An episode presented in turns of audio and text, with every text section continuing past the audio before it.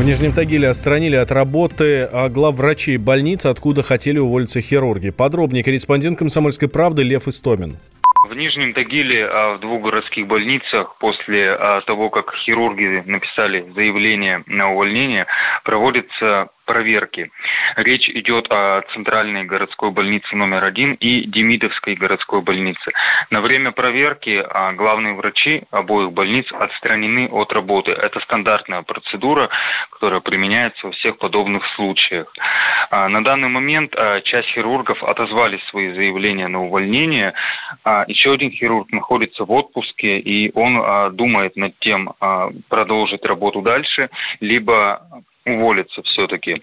С начала сентября, буквально с понедельника, начинают работу, приступают к работе еще два хирурга, которые приняты на работу вот буквально в конце августа. Ситуация находится под контролем федерального Минздрава. А, мы следим за событиями. Лев Стомин, Комсомольская правда. Ранее все хирурги городской больницы Нижнего Тагила написали заявление об увольнении. Врач Никита Зотов рассказал, что их оклад всего 22 тысячи рублей, а после закрытия одной из местных поликлиник на персонал легла дополнительная нагрузка. После этого на ситуацию обратили внимание в Кремле, к расследованию подключилась прокуратура. Тем временем российскими самолетами заинтересовался Казахстан. Э, корпорация «Иркут», которая представила на авиасалоне МАКС-3 новых отечественных э, самолетов МС-21, подписала соглашение на поставку 10 таких гражданских лайнеров казахстанской авиакомпании. Гендиректор «Иркута» пояснил, что через 6 лет корпорация планирует выйти на производство 72 самолетов в год. Член комиссии при президенте России по развитию авиации общего назначения Юрий Сытник считает, что у нового МС-21 есть все шансы стать успешным успешным проектом и не повторить ошибок Суперджета 100.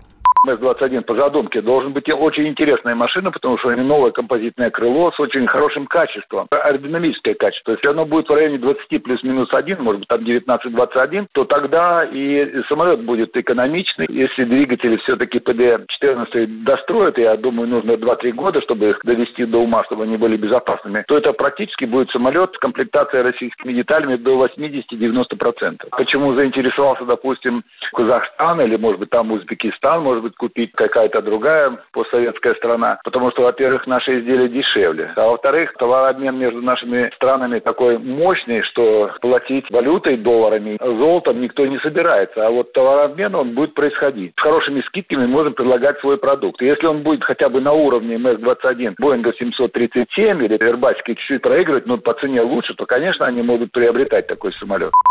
Крупнейшим покупателем а, МС-21 считается Аэрофлот. Авиакомпания уже заказала 50 таких лайнеров. МС-21 – это ближний и средний магистральный а, пассажирский самолет нового поколения. Вмещает до 211 пассажиров. Первый полет он совершил в мае 2017 года. Серийное производство планируют начать в 2021 году. Больше половины россиян не смогли правильно назвать год начала Второй мировой войны. Таковы результаты опроса, проведенного в ЦИОМом. Лишь 32% респондентов знают, что Вторая мировая война началась когда? В 1939 году, правильно. 52% считают, что нацистская Германия напала на Польшу в 41-м. Еще 6% назвали вообще какой-то другой вариант. Путаница с датами – это результат плохой образовательной системы, считает историк, советник ректора Московского педагогического университета Евгений Спицын.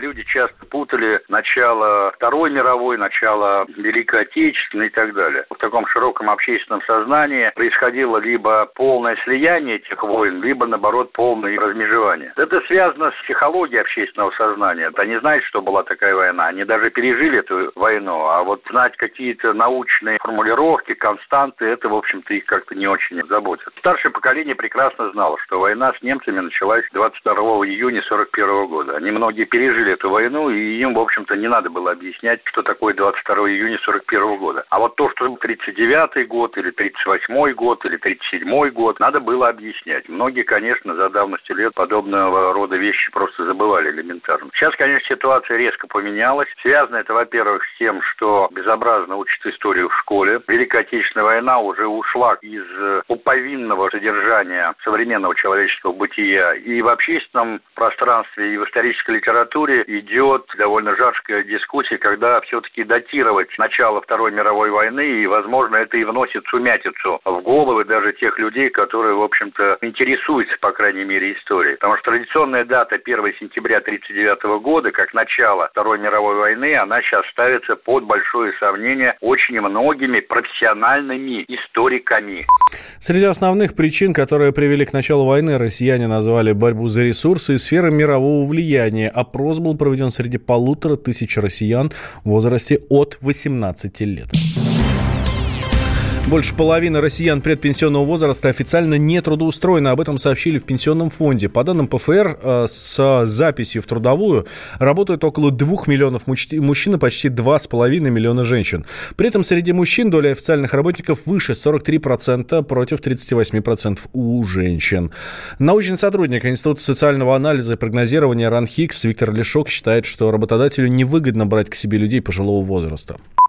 Ну и к тому же надо не забывать, что ПФР просто ничего не знает про заработные платы госслужащих и военных. На самом деле там не столь высокая безработица, как показывают данные Росстата, а там именно вот то, что у них неформально занятое множество. У них будет э, меньше пенсии, если они устроены официально, если с их э, зарплат не платят страховые взносы. Работодатель все-таки не дурак, он, он это делает не потому, что он пропускает таких выгодных работников, а потому что действительно получается, что качество таких работников с точки зрения работодателя довольно низкое. Просто образование тех, кто сейчас находится в претенсионных возрастах, это же образование еще советское. Оно, само, оно уже просто в современной экономике устарело. Во-вторых, оно само по себе еще и просто ну, устарело за 40 лет вот с момента получения этого образования. Поэтому проблемы еще некоторые я видел скорее именно поколенческая. Единственное, где находят работу люди старших возрастов, это вот такие вот неофициальные, обычно низкооплачиваемые рабочие места. Работодатель это же может быть очень мелкий бизнес какой-то, который довольно сложно отследить. По-хорошему это получается, если наемный работник, с него не платит страховые взносы, то это вообще-то, как сказать, штрафы, административная ответственность.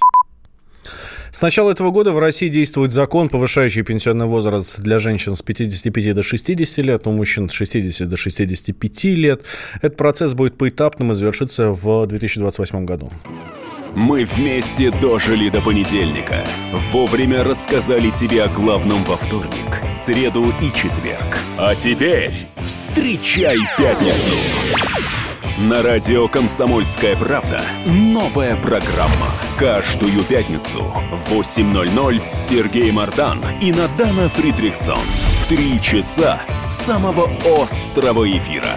Мардан и Надана. В программе «Опять пятница». Взболтай и можешь смешивать.